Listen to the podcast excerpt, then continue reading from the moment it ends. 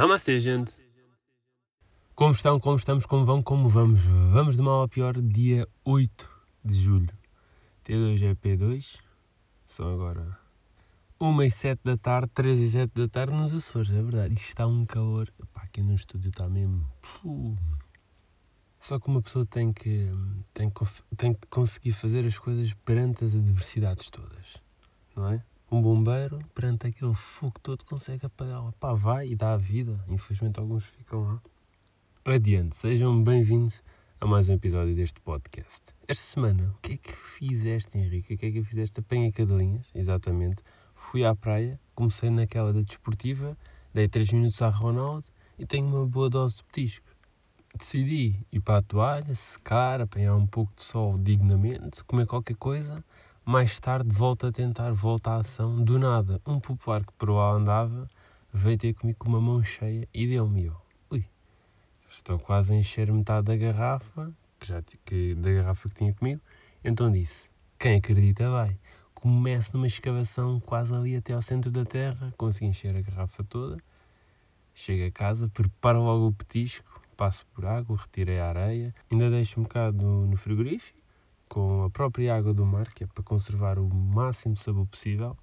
Faço aquele refogado, começo a temperar com vinho, com ouro, com pimentão doce, com alho, espeto-as num tacho, torrei pão, fiz pão torrado também, e nem foi bom.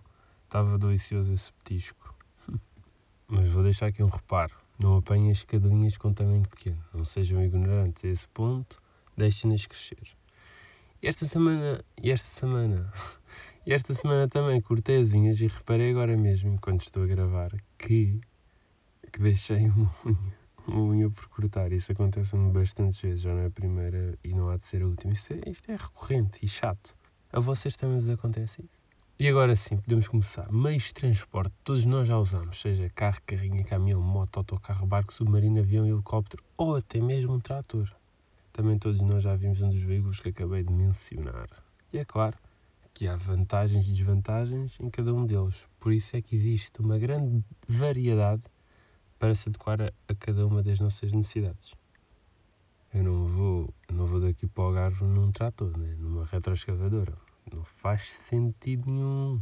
O mais comum é ter carro. E se não tens, andas num amigo, numa amiga, do pai ou da mãe. E teres carro é uma liberdade gigante vais e vens à hora que queres, mas também é uma manutenção upa-upa. Porque boa da gente diz, ei, vou comprar um carro, tira a carta, junta dinheiro e vou comprar um carro. Mas o problema aqui é, tens dinheiro para o manter? Pá, se não tens, não te metas nisso, esquece. E não sei se é de mim. Quando eu era puto não gostava de fazer viagens grandes de carro, até porque enjoava sempre e vomitava, e era uma grande... Quando ia para algum lado dizia sempre, mas sempre à minha mãe, mãe, quando é que chegamos? E a minha mãe respondia sempre com uma voz angelical, estamos quase. Muita paciência teve a minha mãe para me responder a essa questão. Hoje em dia, é para ir, vamos logo. Gosto mesmo muito de andar de carro. Inclusive, já me deu na cabeça de ir para a Espanha, assim do nada. Fui e voltei como só amigo. Mas isso é um tema para outro episódio.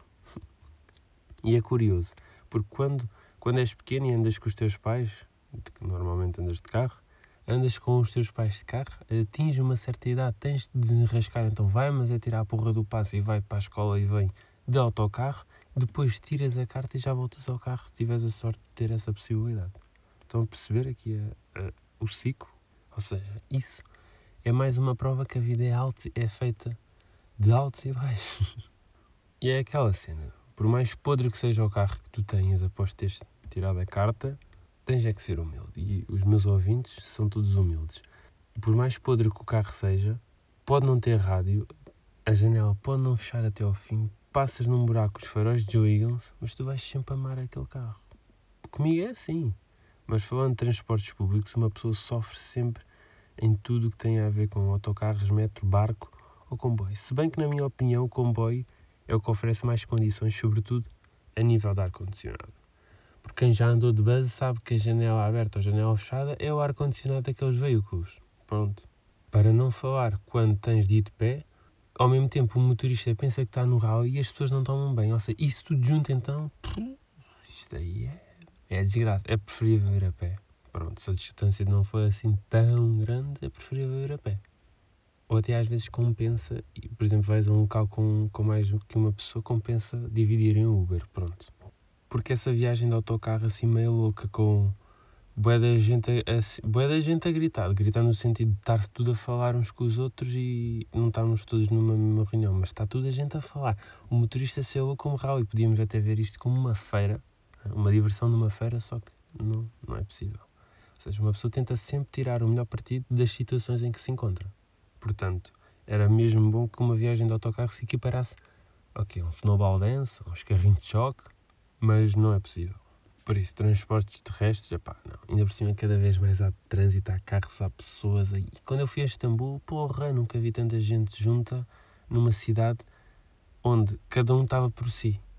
Percebem? Porque imagina, às vezes há muita multidão, está tudo para o mesmo, apesar de ser toda a gente diferente. Mas em Istambul é uma cidade gigantesca e eu, uau, nunca vi tanta gente. Depois, aquilo é só visto, esquece. E ao mesmo tempo, ali na zona onde eu estava, mesmo ali no centro de Istambul, era ao mesmo tempo havia, ao mesmo tempo havia barcos, carros, autocarros, comboios, tuk-tuks, metros, pessoas a pé, pessoas de bicicleta, pessoas de skate, pessoas a, a lançarem-se de paraquedas. Epá, esquece.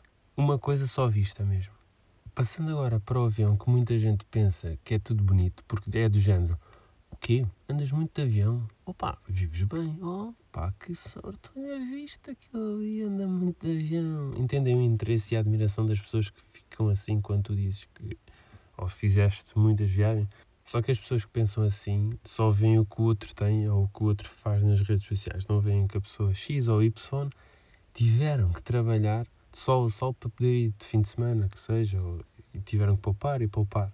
Hoje em dia é relativamente fácil conseguir um voo a um preço acessível, estamos a falar aqui, 60, 70 euros, ida e volta, o que é mesmo bom. Das duas, uma, ou tens o cu viradinho para a lua e apanhas uma promoção excelente, ou então pagas bem, que dizes, ah, não foi caro, mas também não foi barato, mas com uma viagem só daqui a um mês e depois vou receber para o mês que vem, então pronto não estou assim tão mal. No entanto, ficas até, até à data da viagem, ficas, ficas sem dinheiro nenhum, não é? Quem nunca? Deixem-me dizer aqui uma nota que a Ryanair é uma merda. Na minha opinião, claro que há pessoas que vão dizer não, exige até que é. Até à data de gravação deste podcast não tenho razões de queixas negativas dessa companhia. Mas da Ryanair tem, esquece, foda-se. Pelo contrário, já aconteceu quando eu fui à Itália com o Guilherme, íamos visitar a Miss Joana, que é uma amiga nossa, e fizemos o esforço de pagar mais para ir na TAP, para chegarmos ao destino mais cedo, ou seja, e aproveitar mais. O que é que aconteceu? Portanto, antes de entrarmos no avião, tanto eu como o Gui começámos a receber mensagens de alerta por parte da companhia a dizer o vosso voo foi, está com atraso de, pá, em vez de ser às 9, era, a partida era às 9 e meia, pronto. Passado um bocado, outra mensagem, já não era às nove e meia, era às dez e meia. Entretanto, entramos no avião e estivemos uma hora dentro do avião. As pessoas já se estavam a passar, começaram a distribuir copos de água e o piloto do nada informa que estavam a informar que o avião ainda tinha que ser abastecido. E nós, não, está bem. Conclusão, pagámos mais para chegar mais cedo e chegámos mais tarde a Milão e perdemos o comboio que nos ia levar até Parma. Como atraso, já era atraso, já era hora do almoço e nós pensámos, vamos almoçar e resolvemos depois. Assim foi. Depois do almoço fomos resolver a questão e percebemos que o bilhete de comboio podia ser utilizado até 3 horas depois do comboio que nós íamos apanhar a partir. Não tivemos que comprar mais bilhete nenhum, que foi ótimo. Perguntámos ali a um revisor dos comboios qual era o comboio para Parma, porque nós depois não estávamos a ver nada que indicasse Parma. Ele é que nos explicou nós tínhamos que apanhar um comboio que ia para Reggio Emília, que parava em Parma. E nós, ah, estávamos a pensar nessa situação. Entretanto, pusemos no comboio e lá fomos. Entretanto, o meu saco de cama ficou dentro do comboio italiano. Eu fiquei muito triste. Portanto, é preciso ter sorte. É preciso ter sorte, é preciso estarem os astros todos alinhados para que a viagem corra bem.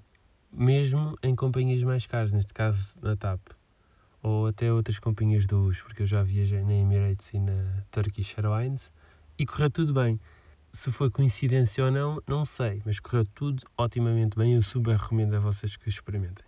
a experiência positiva é, desde o momento em que entram no avião até o momento que saem. É tudo espetacular. Incrível. E foi o episódio 2. Obrigado por me ouvires. Até a próxima quarta-feira, já sabem. Até lá. Palam!